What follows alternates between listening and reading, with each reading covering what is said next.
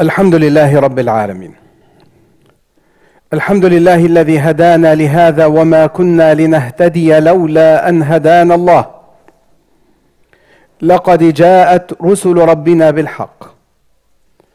يا رب لك الحمد حمدا يوافي نعمك ويكافئ مزيدك ويدفع نقمك. نسألك أن تفرج كربة أهلنا في غزة وأن تجعل لهم فرجا ومخرجا. وفتحا ونصرا وتمكينا. اللهم يا الله نسألك برحمتك التي وسعت كل شيء أن ترحم أهلنا في غزة. بنصر وعز وكف أيدي الظالمين يا رب العالمين. أشهد أن لا إله إلا الله وحده لا شريك له وأشهد أن محمدا عبد الله ورسوله. سيدنا ونبينا وحبيبنا وإمامنا وزعيمنا وقدوتنا رسول الله. اللهم صل وسلم وبارك عليه وعلى آله وأصحابه وأتباعه وورثته إلى يوم نلقاه.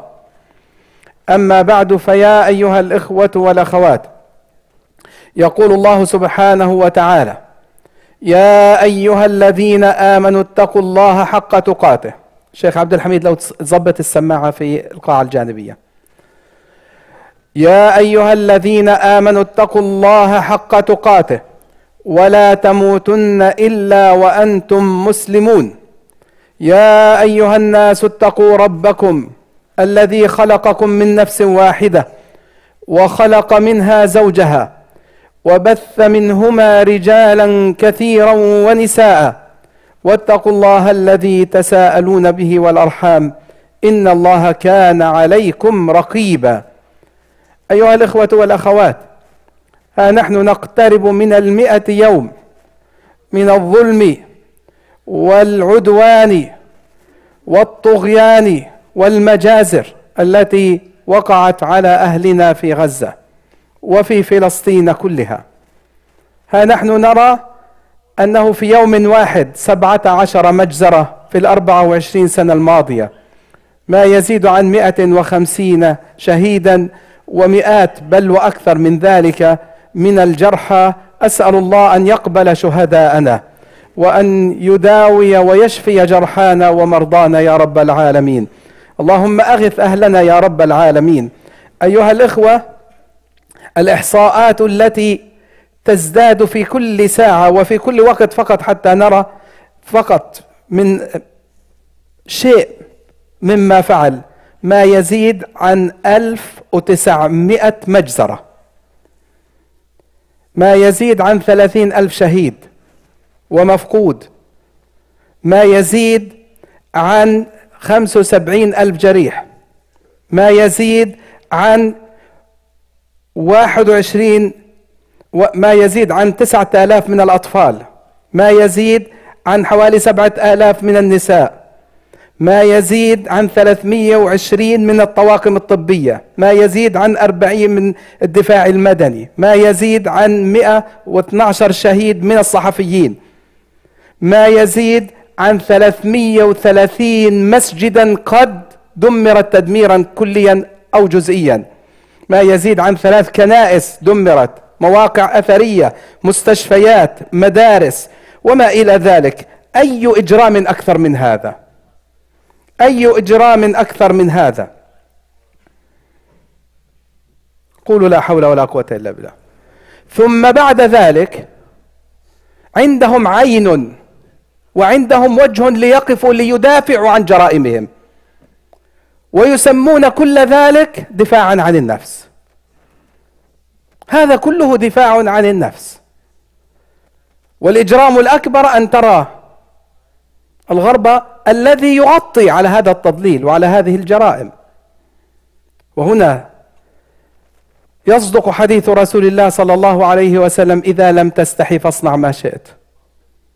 لقد فقدوا الحياء الذي يمنع الناس من فعل المنكر ومن فعل الشر.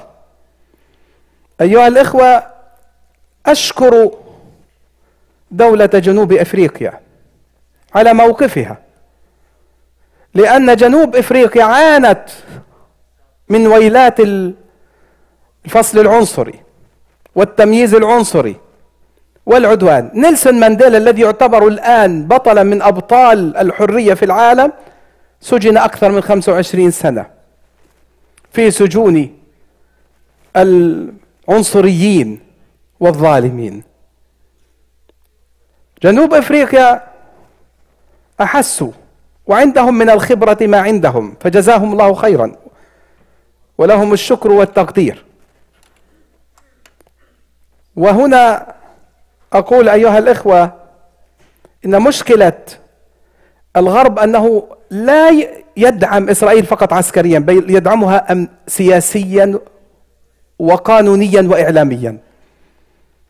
الدعم القانوني لأن محاولات التغطية على هذه الجرائم هي جريمة. لماذا جنوب إفريقيا قامت بهذا؟ قال لأن نحن دولة.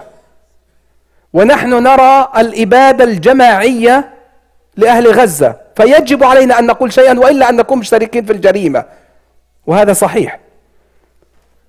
أي دولة أي إنسان يرى جريمة ولا يمنع هذه الجريمة بقدر ما يستطيع يعتبر مشاركا في الجريمة. ولقد قدموا ما يدل على أن هناك إبادة جماعية في غزة وأن هناك نية لهذه الإبادة الجماعية. وهذا ليس وقدم بالإثباتات والبراهين والدلائل قبل أن يقدم بتوثيق الأحداث والصور. أيها الإخوة سمعتم في أول من أول هذه الحرب بعض الفتاوى الحاخامية التي تدعو إلى إبادة الشعب الفلسطيني. وقد خطبت عنها وأشرت إليها في خطب سابقة. ورئيس الوزراء الإسرائيلي الذي تكلم بالتصريح عن وجوب التعامل مع أهل غزة كالتعامل مع العماليق. وهو نص توراتي موجود في ما يسمى بنبوءة إشعيا والتي تقول اقتلوهم. لا تبقوا منهم طفلا ولا رضيعا ولا امرأة ولا رجلا ولا كبيرا ولا صغيرا. لم يستحي أن يذكر هذا في بعض خطابه وكانت في الخامس وعشرين من أكتوبر تشرين الثاني في السنة الماضية. تكلموا وقالوا أبيدوهم بالقنابل الذرية. تكلموا وقالوا ولم يستحوا أن يقولوا أخرجوهم من غزة. لا يجوز أن يبقوا في هذه الأرض. كل ذلك مع الجرائم الواقعية التي تقع. ولهذا نفهم لماذا يحارب الصحفيون لأنهم لا يريدون أن توثق الحقيقة. لا يريدون أن تعرف الحقيقة. لا يريدون أن توثق الحقيقة وأن تثبت الحقيقة. أكثر من 110 11 12 الآن صاروا من الصحفيين الذين استهدفوا في عائلاتهم في بيوتهم. لماذا هؤلاء خاصة؟ وهذا الرجل الذي فعلا أثبت موقفا وشجاعة ورجولة الصحفي العظيم وائل الدحدوح أسأل الله أن يعينه وقد فقد زوجته وأولاده. لماذا؟ لأنه صحفي. ولماذا يحارب الصحفيون؟ لماذا حورب الأطباء والطواقم الطبية؟ وبالمناسبة هذا الذي يحدث هناك يحدث في الضفة الغربية سواء بسواء. هل تدرون أن عدد السجناء والمعتقلين من 7 أكتوبر في الضفة الغربية الآن زاد 5000 كان ما يقرب من 6000 الآن 5000 زيادة عن ذلك العدد. ينكل بهم وبعضهم قتل في السجون. كسرت أيديهم وثبتت هذه الشهادات. ومع ذلك تجد قليل قليلو الحياء الذين فقدوا الحياء والإنسانية. يقولون نحن ندعم أهل ندعم ندعم أهل غزة ونمدهم بالطعام والشراب ونمدهم بأس عجيب. الممثل في محكمة العدل الدولية لهم لا يستحي أن يغير الحقيقة ويكذب ويدجل كل هذا الدجل. والحقائق أوضح من أن تغطى بغربال شكرا يا دولة جنوب إفريقيا على هذا الموقف الإنساني والذي يجب أن يقفه كل إنسان على وجه هذه الأرض أن يوقف هذه الحرب الجائرة الظالمة على المدنيين. لماذا؟ لأن إسرائيل لا لا تحارب إلا المدنيين ولا تحارب إلا الأطفال والنساء ولا تحارب إلا النساء والأطفال. هذا واضح. آلاف مسجلين الآن ومعروفين. عائلات بأكملها مسحت من السجلات.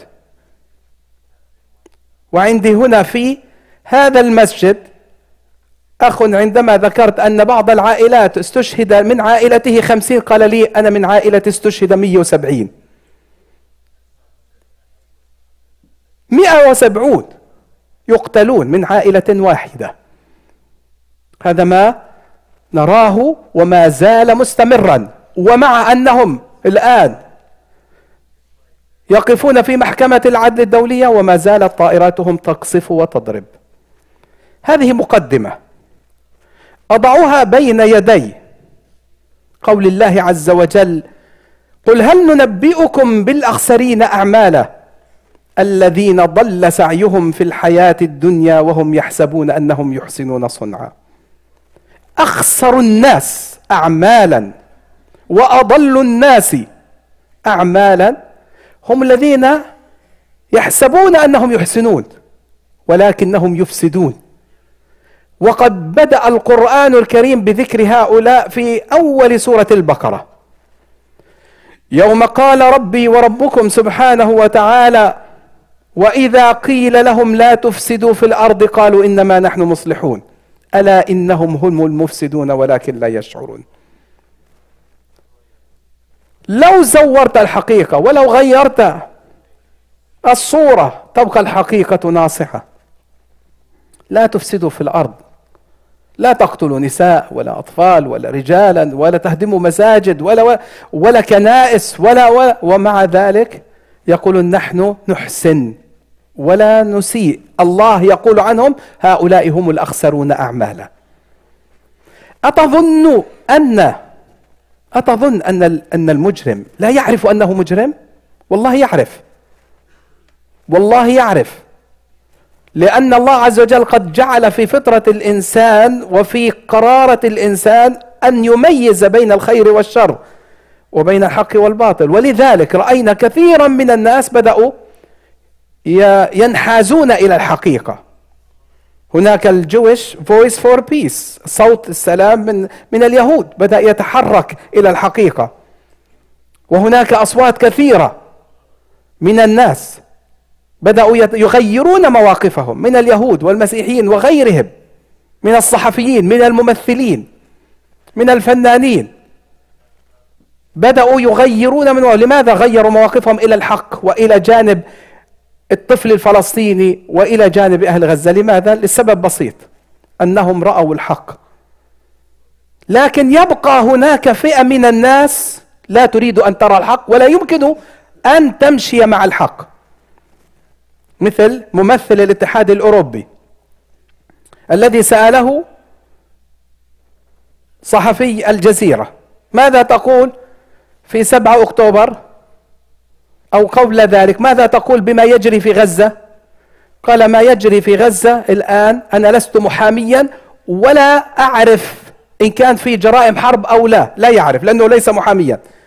قال له فماذا تقول فيما حدث في 7 أكتوبر؟ قال جريمة حرب. قال لماذا أصبحت محاميا الآن؟ لماذا أصبحت محاميا الآن؟ متى قبل قليل قلت أنا لست محاميا وأنت ترى آلاف الأطفال والنساء يقتلون. هذه ازدواجية المعايير في الغرب وهو النفاق بعينه. الغرب اليوم يمثل النفاق العالمي. وأنا أتكلم عن السياسيين فقط. أتكلم عن الذين لا يريدون أن يرى الحق.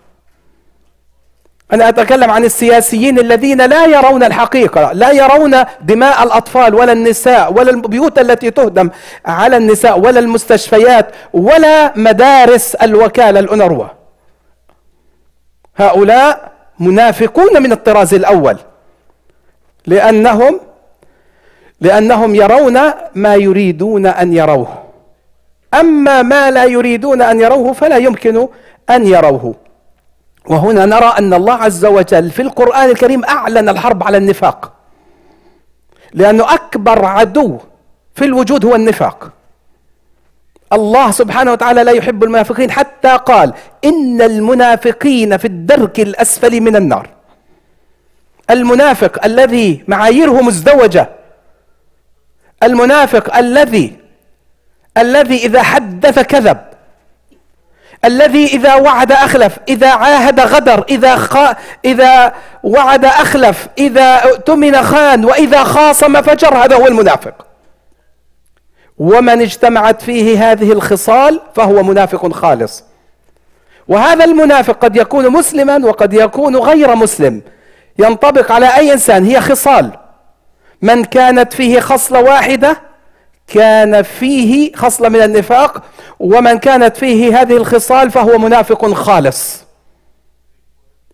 ومن هنا النبي صلى الله عليه وسلم يقول إن المؤمن يطبع على كل خصلة إلا أن إلا الكذب والخيانة. المؤمن لا يخون والمؤمن لا يكذب. المؤمن لا يكذب لأن الكذب يهدي إلى الفجور. ولا يزال الرجل يكذب ويتحرى الكذب حتى يكتب عند الله كذابا. ونحن نرى كيف أن الاحتلال يقوم على الرواية الكاذبة من أولها إلى آخرها.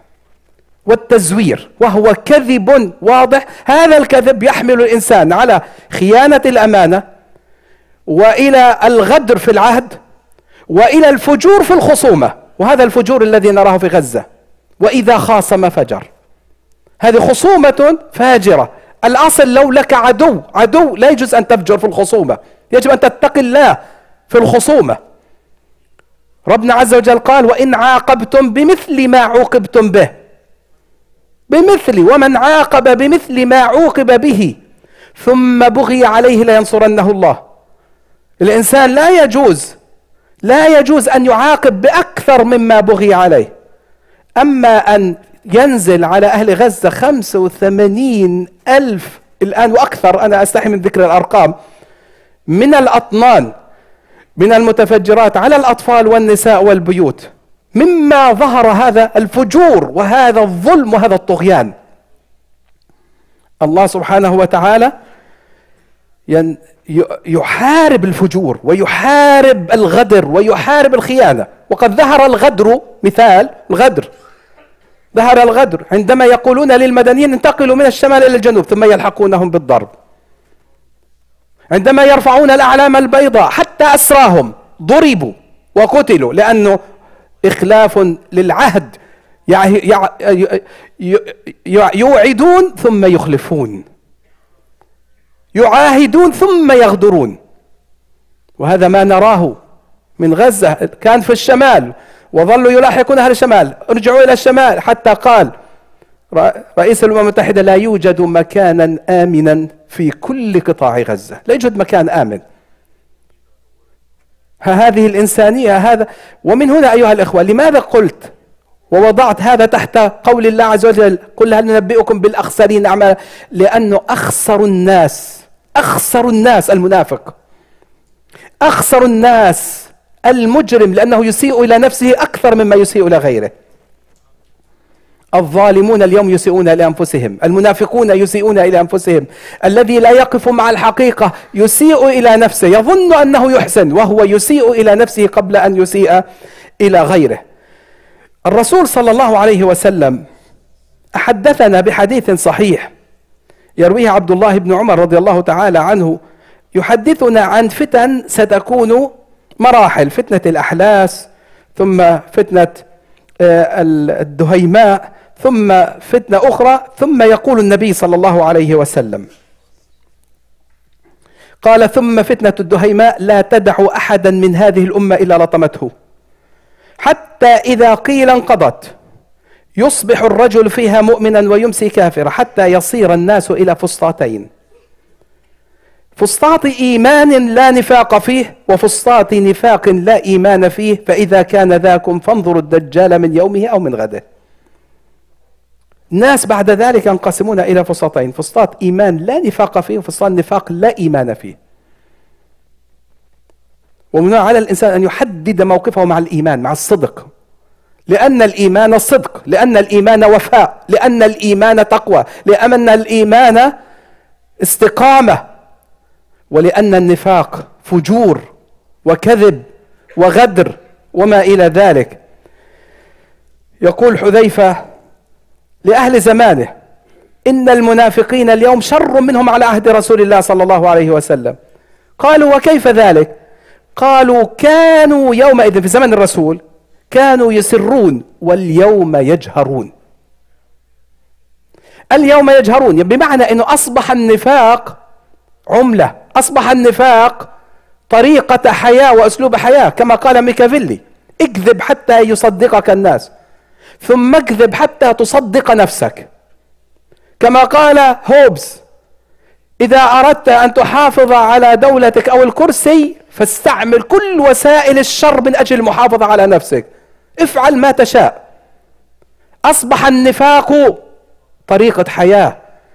وعملة لماذا؟ لأن الاستعمار البريطاني والفرنسي والإيطالي والاستعمار الأوروبي الذي ما زال حتى يومنا هذا يتعامل مع المسلمين ومع بلاد الجنوب كما تسمى المنطقة الجنوبية من الكرة الأرضية يتعاملون معهم على أنهم من الفئة الثانية أنهم من ليسوا من الناس الذين على مستواهم ومن هنا أيها الإخوة لا ينظرون كثير منهم لا ينظر إلى أهل إفريقيا أو إلى غير اللون الذي هم منه لا ينظرون إليهم باحترام أو تقدير. وللأسف هذه العنصرية يجب أن يقف الناس جميعا ضدها. عنصرية بغيضة. وقد نشرت واحدا من هذه الفيديوهات الذي ينص واحد من هنا من هذه البلاد ينص ويقول أنا لا أرى غير لون واحد لأهل هذه البلاد. الباقين لا يجوز أن يتكلموا في هذه البلاد لأنه ليس لهم حق فيها. وهذا موجود هذا تسمعه. وهناك من يؤيده. وهناك ومن هنا أيها الإخوة من أكبر أعداء هذا البلد العنصرية.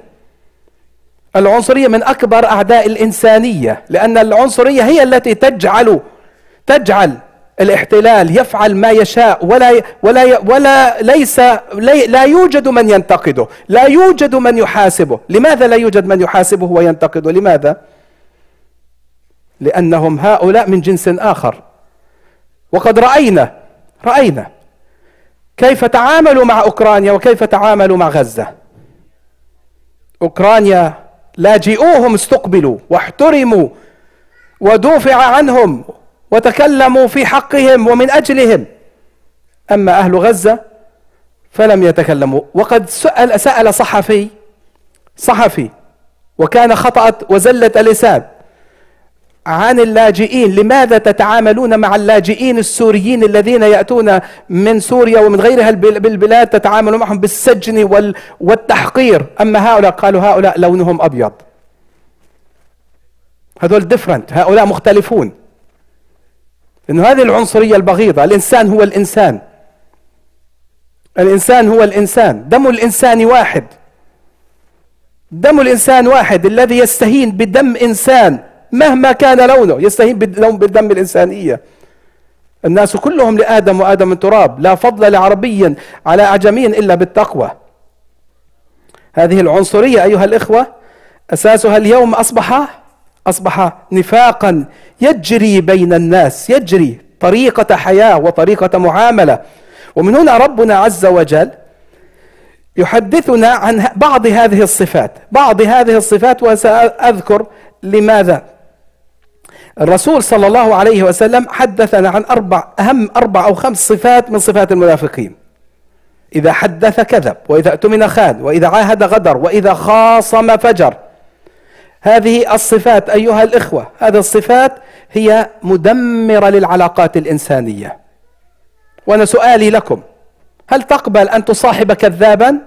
الجواب أنا لا أقبل ولا يمكن. هل تقبل أن تصاحب خائنا؟ لا أقبل. هل تقبل أن تصاحب غادرا؟ لا أقبل. طب كيف إذا كانت الدولة غادرة؟ كيف إذا كانت الدولة قائمة على الكذب وعلى الغدر وعلى الفجور؟ كيف إذا مجتمعات قائمة على هذا الأمر. ومن هنا أيها الإخوة يجب على الناس أن يطهروا أنفسهم من هذه الصفات التي لا تصح لا تصح لا تصح, لا تصح ولا تصلح للتعاملات الإنسانية والعلاقات الإنسانية. وخاصة في العلاقات الإنسانية أيها الإخوة خاصة الوفاء بالعهود. إذا رأيت أناسا يغدرون اعلم أنه أبطل العلاقات الدولية والإنسانية. أنا أذكر هنا أن هناك قانون قانون في قواعد بيانات القانون الدولي الإنساني في القاعدة الخمسة وستين. أرجو أن ترجعوا إليها اللي هو قواعد بيانات القانون الدولي الإنساني. يقول فيها تقول هذه القاعدة يحظر قتل أو قتله أو جرحه أو أسره خصم باللجوء إلى الغدر. هذه مبدأ إنساني. هذه في الأعراف الإنسانية. لا يجوز قتل ولا جرح ولا أسر باللجوء إلى الغدر. فكيف إذا كان الغدر هو الطريقة التي يتعامل معها مع المدنيين؟ ومن هنا في التفسير لها في النظام الأساسي للمحكمة الجنائية الدولية. قتل أفراد منتمين إلى دولة معادية أو جيش معاد أو إصابتهم غدرا يشكل جريمة حرب في الزعة الدولية.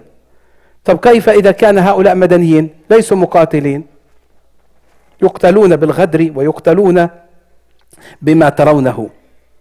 ومن هنا أيها الإخوة نعود إلى إلى أصول الإنسانية. إذا أردنا أردنا أن نبني الإنسانية من جديد يجب أن نبنيها على الصدق على الوفاء على الأمانة على التقوى. هذه هذه التي يمكن أن تبني الإنسانية. أما ما نراه اليوم ما نراه اليوم فهو للأسف مؤذن بواقع لا يعلمه إلا الله عز وجل. أقول قولي هذا وأستغفر الله لي ولكم ويا فوز المستغفرين.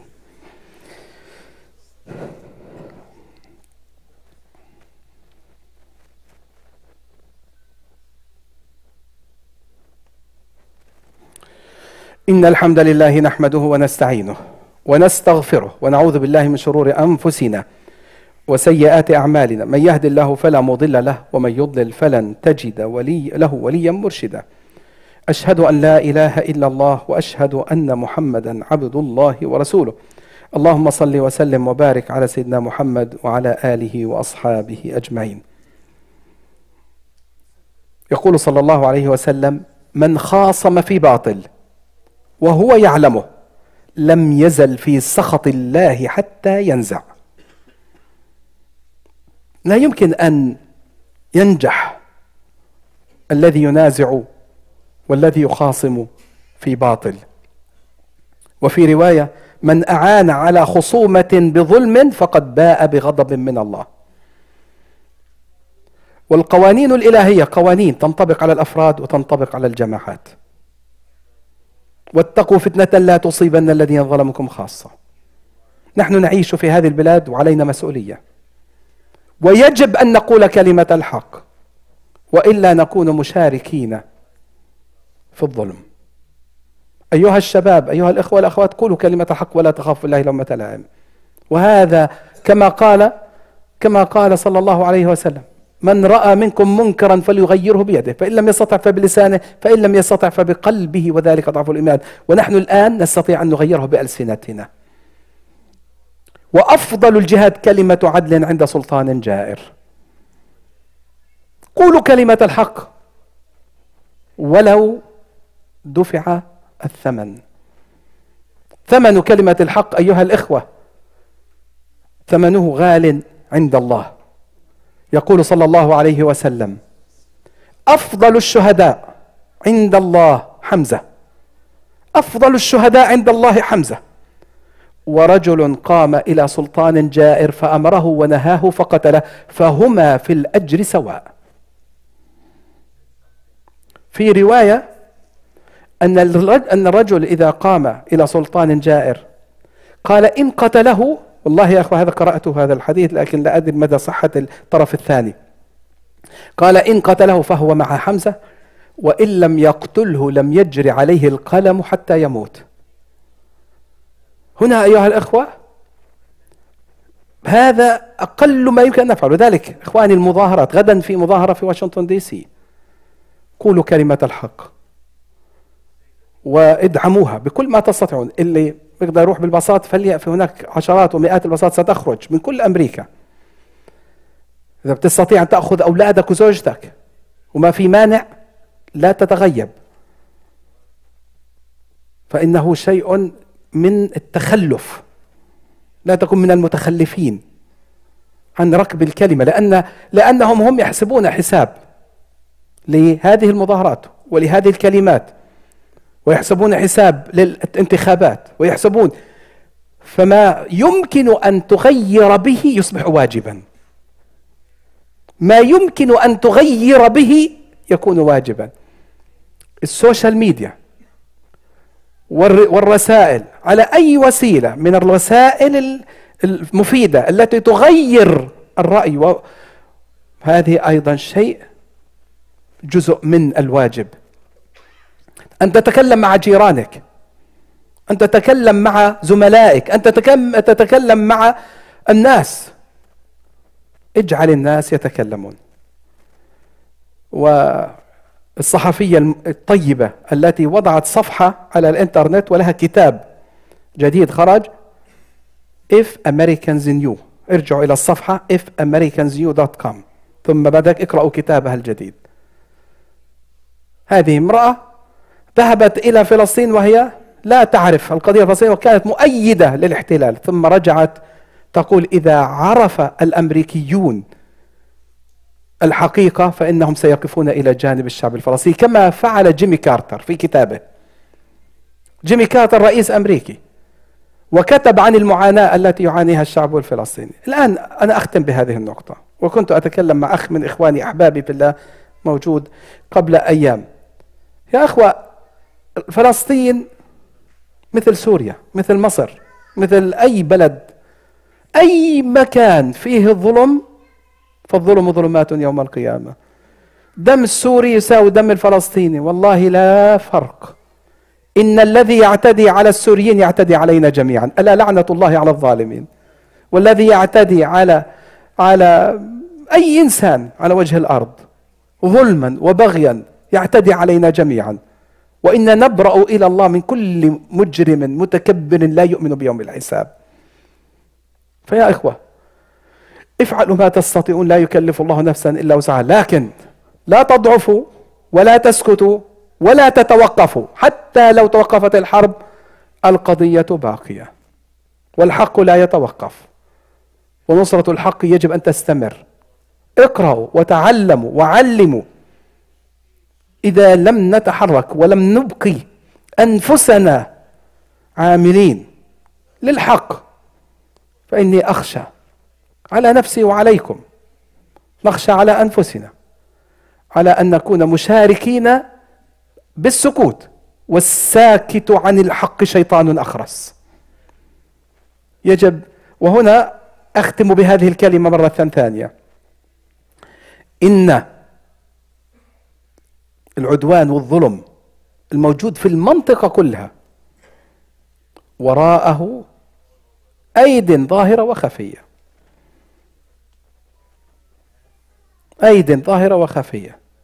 تعمل لإفساد المنطقة كلها وإشعال الحروب كلما أوقدوا نارا للحرب أطفأها الله. وإشعال الفتن بين الناس. وارجعوا إلى وحدة 8200 لتعرف وترى أن هناك على السوشيال ميديا متخصصين فقط من أجل بث الفتنة والتفريق بين الناس بوسائل خبيثة. وكل ذلك من الشر الذي لا يمكن لا يمكن أو لا لا يمكن إلا وأن يرده الله وأن يهزمه الله بقدرته. فيا الله يا أرحم الراحمين يا رب العالمين نسألك يا الله أن تصلح حال أهل هذه الأرض. اللهم أصلح حال أهل هذه الأرض يا رب. املأها عدلا وقسطا ونورا كما ملئت ظلما وجورا. اللهم يا الله دبر لأهل هذه الأرض أحسن تدبير وقدر لنا أحسن تقدير. واجمع كلمة الناس على العدل والحق والإيمان والصدق. اللهم يا الله استعملنا لنصرة الحق ومواجهة الباطل. اللهم اجعلنا ممن ينصرون المستضعفين في الأرض. اللهم اجعلنا نصرا للمستضعفين في الأرض. اللهم اجعلنا نصرا وعزا للمستضعفين في الأرض. اللهم استعملنا لنصرة الحق حيثما كان. يا رب إننا نسألك بأسمائك الحسنى وصفاتك العليا أن تغيث أهلنا في غزة وفلسطين وسوريا وفي كل مكان يا رب أن تجعل لهم فرجا ومخرجا وأن توحد صفوفنا على الخير والإيمان والعمل الصالح وأن تجعل أهل الأرض من أهل الفهم والعلم والنظر الصحيح يا رب العالمين. اللهم أرنا الحق حقا وارزقنا اتباعه. وأرنا الباطل باطلا وارزقنا اجتنابه. عباد الله إن الله يأمر بالعدل والإحسان وإيتاء ذي القربى وينهى عن الفحشاء والمنكر والبغي يعظكم لعلكم تذكرون. اكثروا من الصلاة على النبي. اللهم صل على سيدنا محمد. واذكروا الله يذكركم واسألوه يعطيكم وأقم الصلاة. إن الصلاة تنهى عن الفحشاء والمنكر ولذكر الله أكبر. والله يعلم ما تصنعون. الله أكبر الله أكبر وأشهد أن لا إله إلا الله أشهد أن محمدا رسول الله. حي على الصلاة حي على الفلاح. قد قامت الصلاة قد قامت الصلاة. الله أكبر الله أكبر لا إله إلا الله.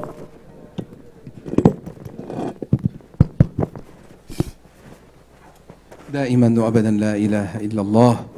اللهم صل وسلم وبارك على سيدنا محمد. اللهم رب هذه الدعوة التامة والصلاة القائمة. آت سيدنا محمد الوسيلة والفضيلة والدرجة العالية الرفيعة. وابعث اللهم المقام المحمود. استووا استقيموا واعتدلوا يرحمكم الله. الله أكبر.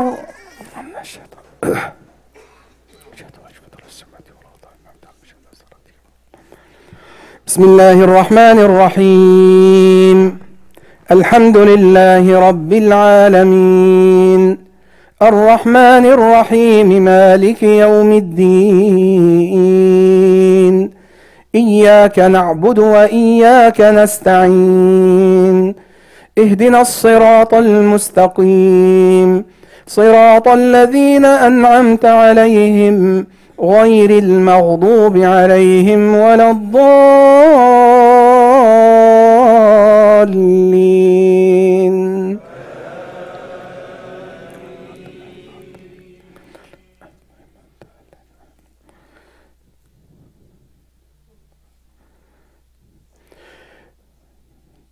وتركنا بعضهم يومئذ يموج في بعض ونفخ في الصور فجمعناهم جمعا وعرضنا جهنم يومئذ للكافرين عرضا الذين كانت أعينهم في غطاء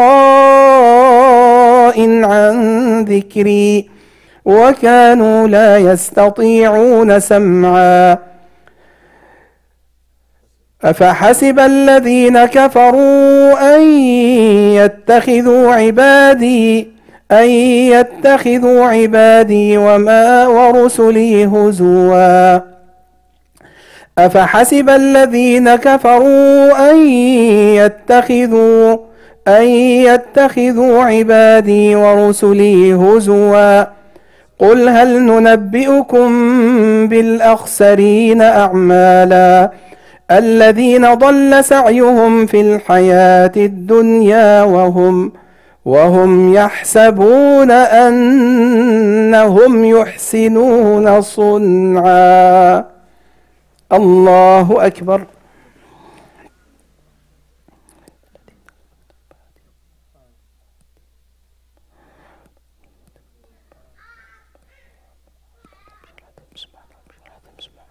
سمع الله لمن حمده.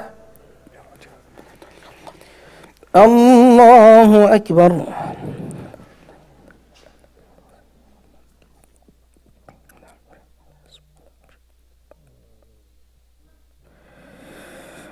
الله أكبر.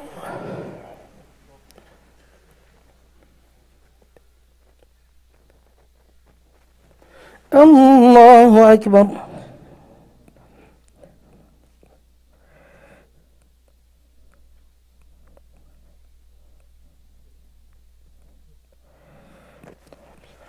الله أكبر. بسم الله الرحمن الرحيم. الحمد لله رب العالمين الرحمن الرحيم. مالك يوم الدين. إياك نعبد وإياك نستعين. اهدنا الصراط المستقيم. صراط الذين أنعمت عليهم غير المغضوب عليهم ولا الضالين.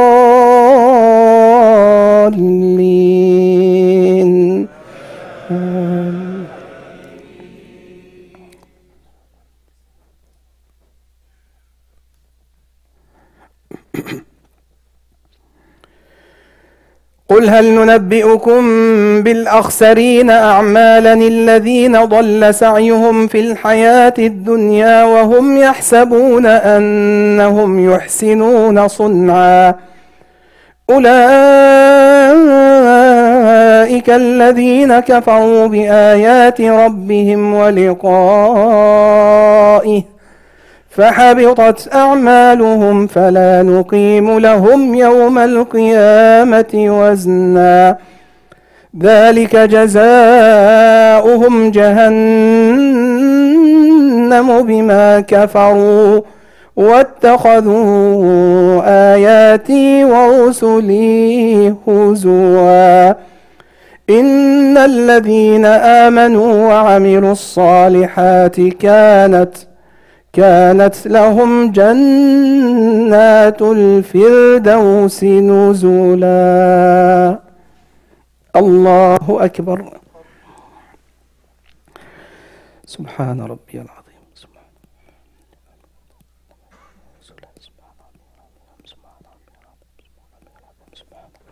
سمع الله لمن حمده. الله أكبر.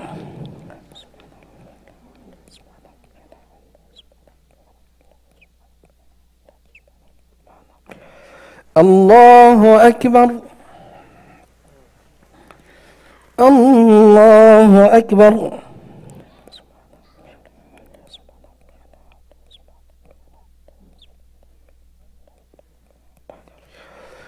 الله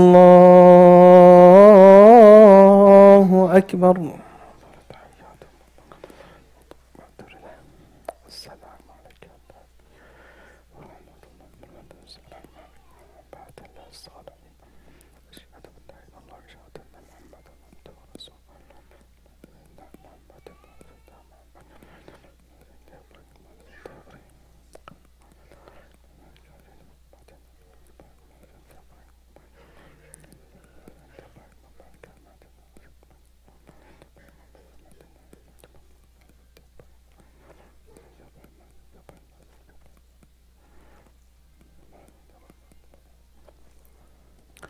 السلام عليكم ورحمة الله. السلام عليكم ورحمة الله.